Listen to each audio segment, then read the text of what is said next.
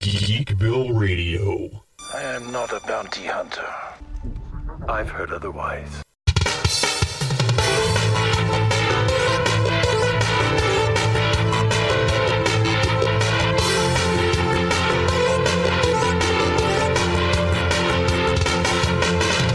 Hello there, ladies and gentlemen, geeks and geekettes. This is Seth, aka Xandrax, the mayor of Geekville and the host of Geekville Radio. Dusting off the cobwebs a bit. Uh, sorry we haven't done a show in a number of weeks here. We did a whole bunch of stuff for Halloween that actually, as far as Examining the Doctor, we're still churning out commentary for horror and Fang Rock, but that's for another show. I'm here to talk the Book of Boba Fett and also the newly released Marvel movie, The Eternals.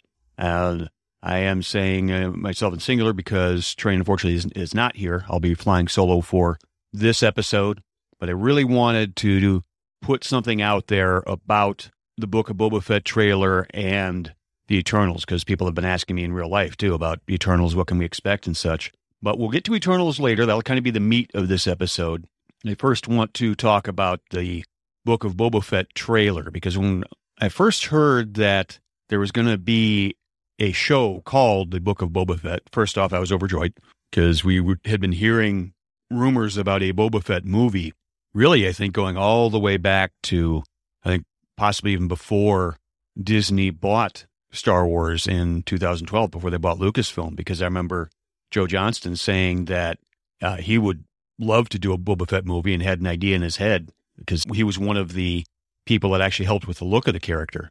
So finally seeing Boba Fett getting his own series, I couldn't be happier of, about it. And I know some people look at Boba Fett as being a secondary character, and I certainly would not argue against that. But I also think that he's a good enough of a character that he can carry his own series. Maybe not necessarily a movie, like what they did with Rogue One and Solo. I'm not so sure a standalone Boba Fett movie would, would work, like at least not on that degree of success. But I think it's perfect for a Disney series, much like characters like the Winter Soldier or Hawkeye, who probably wouldn't get their own standalone big screen movie. They work just fine having a series in Disney Plus. So when I first heard that there was going to be one, I thought it was going to be essentially Boba Fett tracking down all the people that had wronged him or double crossed him or something to that effect. You have failed this galaxy or something like that to make the arrow reference. But it looks very much like it's go- just going to pick right up where that teaser left off, where he guns down Bib Fortuna and essentially just sits on Jabba's throne. I think just about every pen and paper tabletop gamer probably jumped for joy at that scene because I think everybody kind of wants to do that to an extent when they play bounty hunter or scoundrel type characters, just gun down the biggest fish in the pond and then just sit in their throne and say, okay, any objections? But it does look like this is going to be essentially a reorganization of that seedy underbelly, you might say. Jabba, of course, was a crime lord. This may not necessarily be a crime thing. It looks like it is more of an organized, possibly smuggling possibly bounty hunting. Who knows? But because Boba Fett had that line of why are we in such competition when cooperation would make us all rich? And the thing of him telling these other fellow scoundrels, for lack of a better term, that he welcomes them talking freely, which is something Jabba never would have done. So it'll be interesting to see who winds up being the antagonist of the story. It does look like there's a few more of those brain droids or whatever you call them, because right in the beginning of the trailer, you see one, even going back to the history when Return of the Jedi first came out, the story was that those little spider droids, it actually had a brain inside of it, like a, a human brain. And that was like Jabba's ultimate kind of humiliation or game for people is he would put these, these this brain inside this spider robot body where they can't age and can't eat and stuff like that. And Jabba just kind of laughs at him and treats him like a pet that's what those creatures allegedly are. And you can actually see the brain in that little kind of fruit punch bowl of a body that it has. I'm pretty sure everything we saw in the trailer we're going to see in the first episode. It just seems like it's that setup for whatever the series is going to go to after that. I don't know whether we'll see any other characters from The Mandalorian or any other Star Wars characters. I always kind of assumed that the Rangers of the New Republic series, if it's even going to happen anymore, I always kind of figured that was going to be kind of the Avengers of this Filoni verse or whatever you want to call it. All these Disney Plus Star Wars series. I always kind of thought Rangers of the New Republic was going to be the the gathering of them all. So we'd have Mandalorian, we'd have Ahsoka, we'd have Boba Fett, and many of these other characters that are around the same at the same time, and having them all interact. Maybe we'll get that. Maybe we won't. It'll be interesting to see whether Boba Fett actually does gain control of this criminal underground, so to speak, and really how much action there's going to be because it doesn't look like it's necessarily going to center around bounty hunting. It looks like there will be other things at work here. Will they be part of a crime ring similar like what we saw in Solo with Tobias Beckett and, and his group? Or will they become some sort of guild like the Bounty Hunter Guild?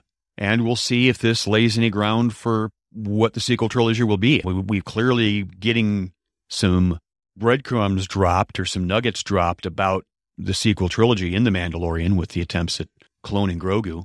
So we'll see what happens. So definitely looking forward to this. As of this recording, we're about six or seven weeks away from it premiering at the end of 2021 on Disney Plus, and I will be eager to review the first episode when it hits. So with that, we're going to shift gears and go into the Eternals. The big question is, of course, who are the Eternals? because this is not exactly the first superhero group that rolls off the tongue of any comic book fan. Certainly, even most Marvel fans, I think, probably aren't that terribly familiar with them because they haven't really been at the forefront of Marvel stories very much.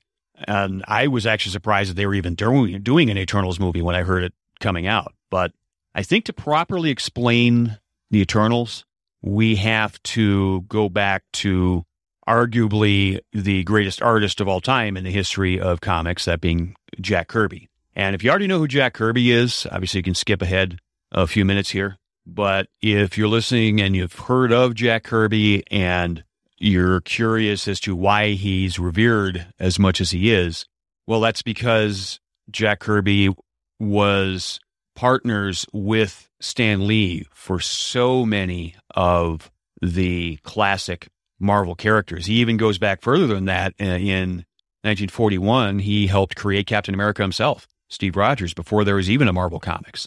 So he was one of those guys that predates Marvel, but yet is still kind of intertwined with Marvel's history because Jack Kirby helped create the looks of people like Doctor Strange, people in the X Men and the Fantastic Four and such.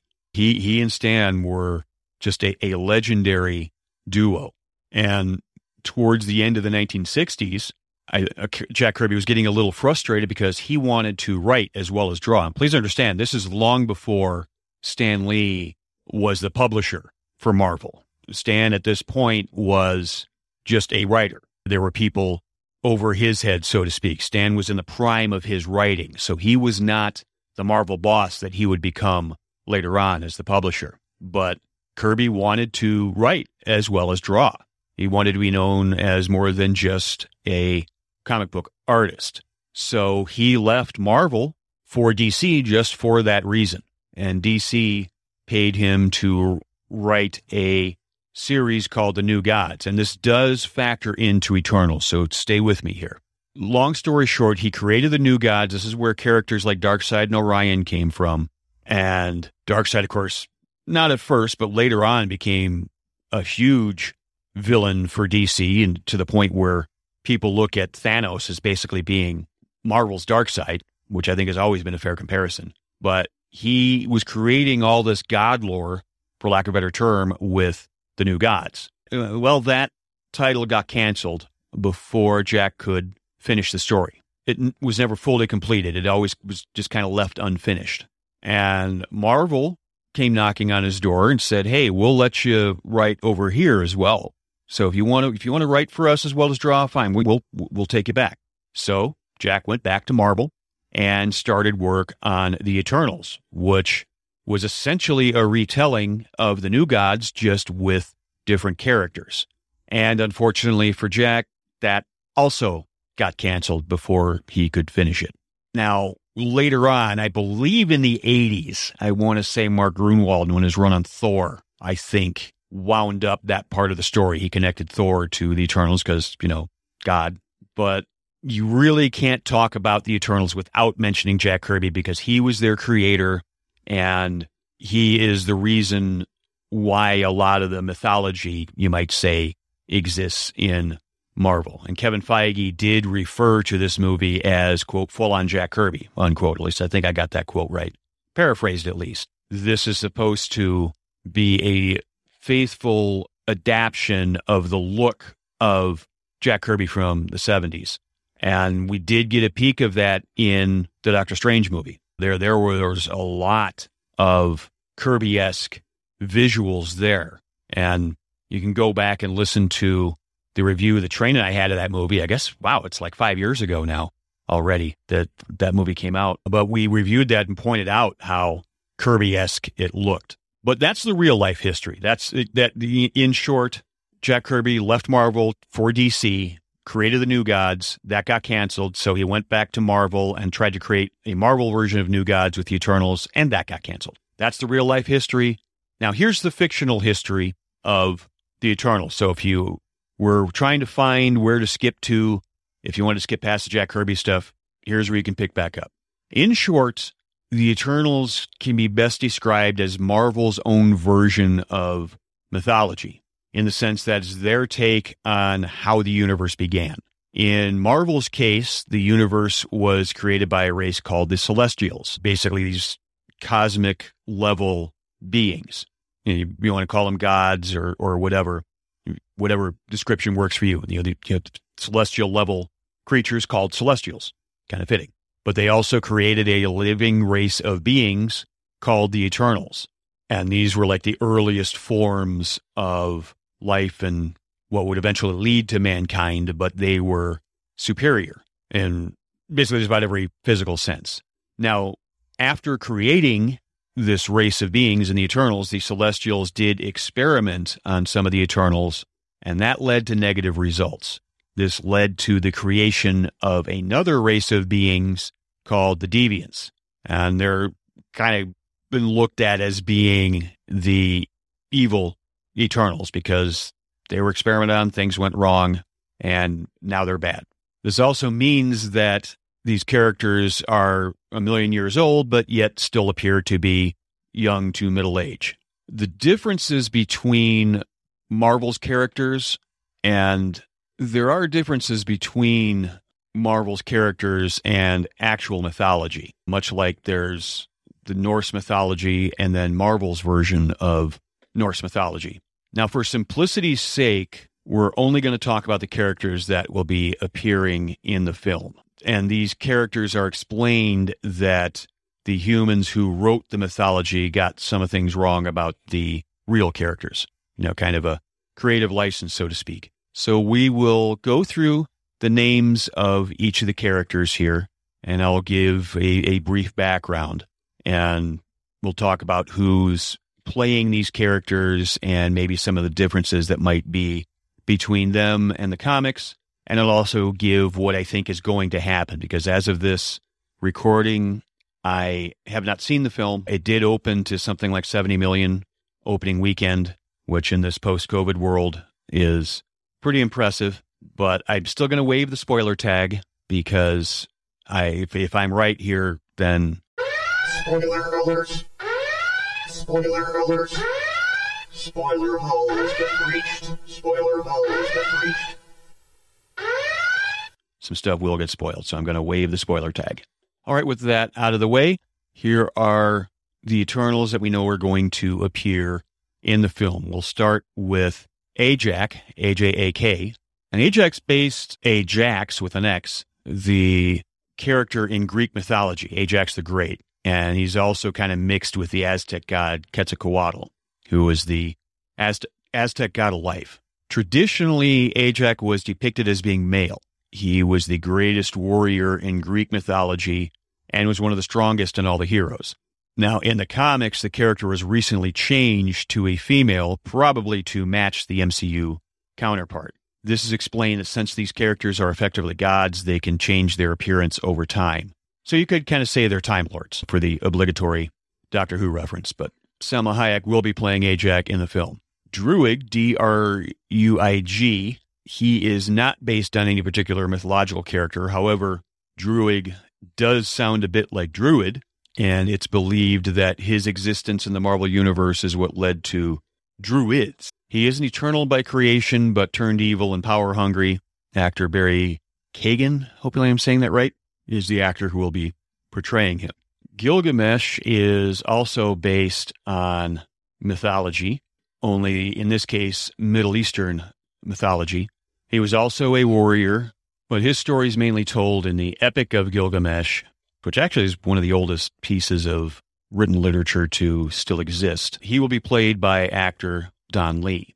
We have Icarus, yes, as in Icarus of Greek mythology.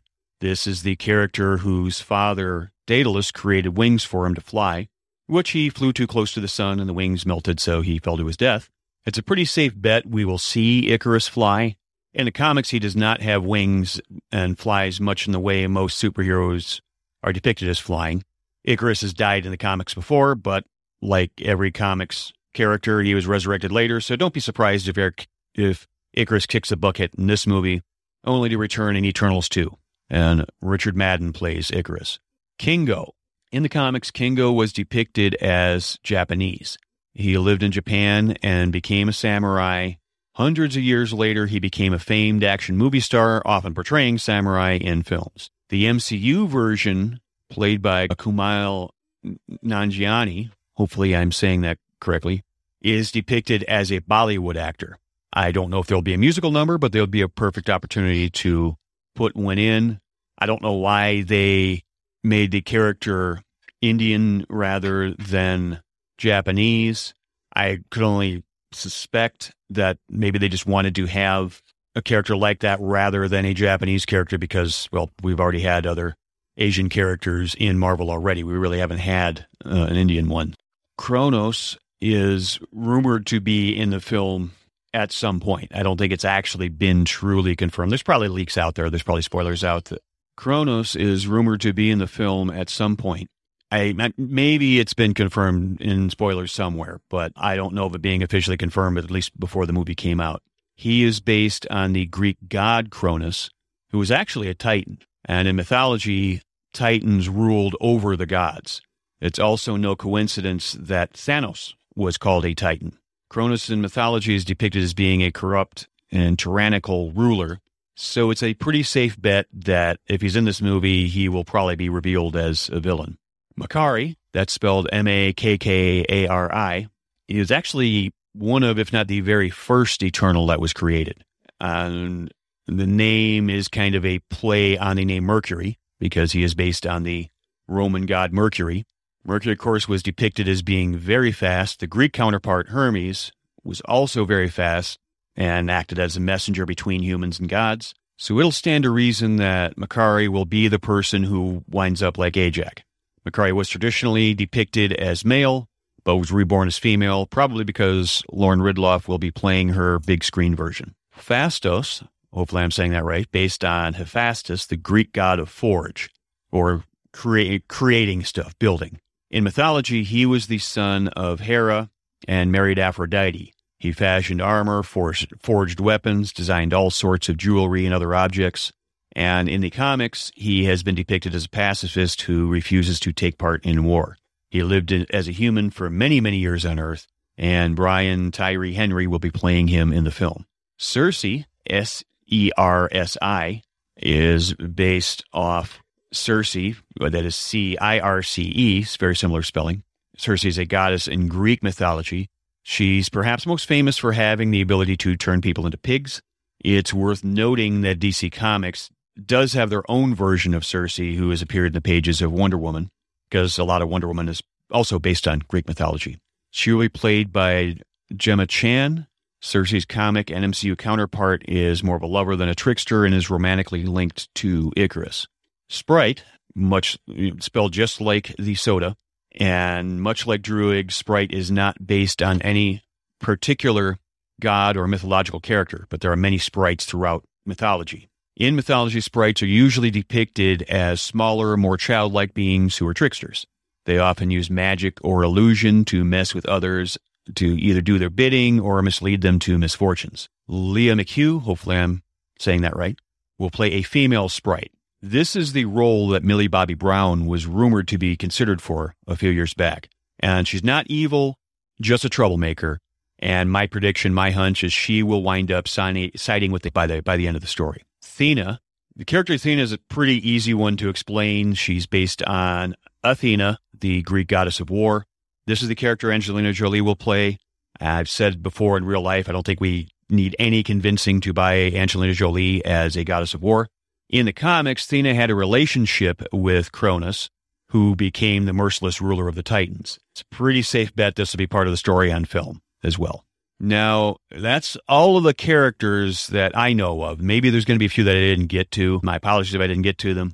I'm definitely interested to see if they will bring in other characters for future films or how things will go on from here. Because one of the biggest questions that has been asked about the Eternals is if these people were around at the creation of the universe, why did they not step in to stop Thanos, especially since they would likely be on his power level with, with Thanos being connected to Eternals.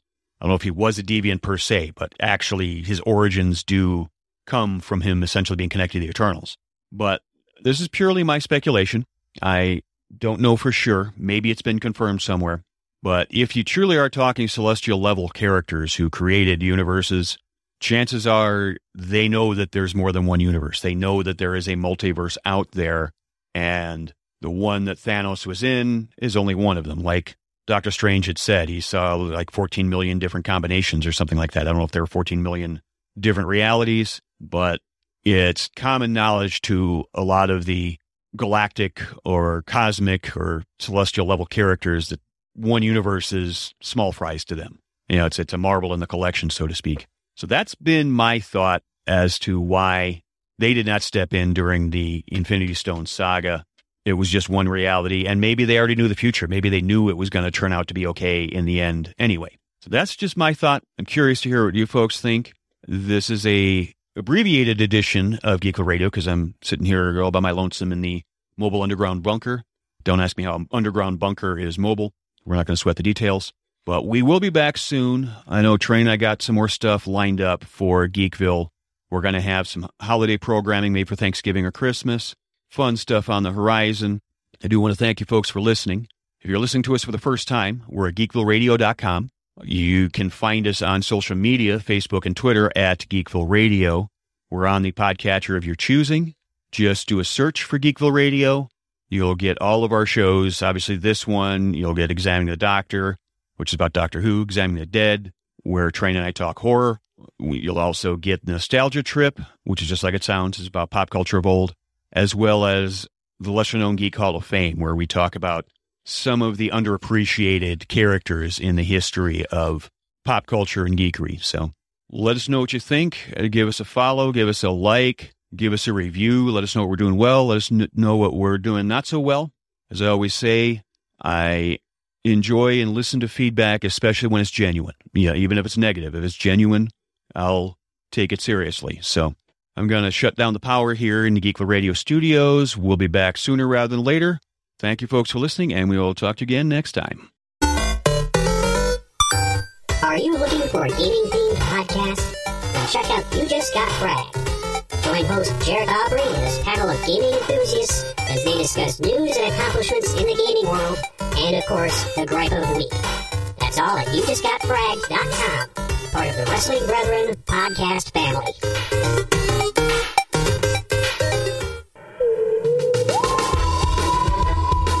Attention all Time Lords and ladies. Geekville Radio presents Examining the Doctor, a weekly look at everybody's favorite Time Lord, the Doctor. Join Mark and Seth as they bring their signature blend of knowledge and humor to favorite and not so favorite episodes of Doctor Who.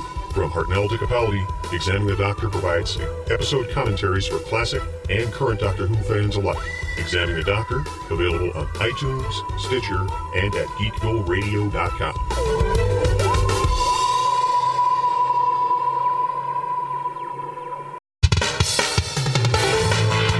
Geekville Radio is not sponsored or endorsed by any product or company unless specifically stated. The views expressed by the hosts and or guests are purely their own and do not represent the views of GeekvilleRadio.com, A1-Wrestling.com, or any affiliates.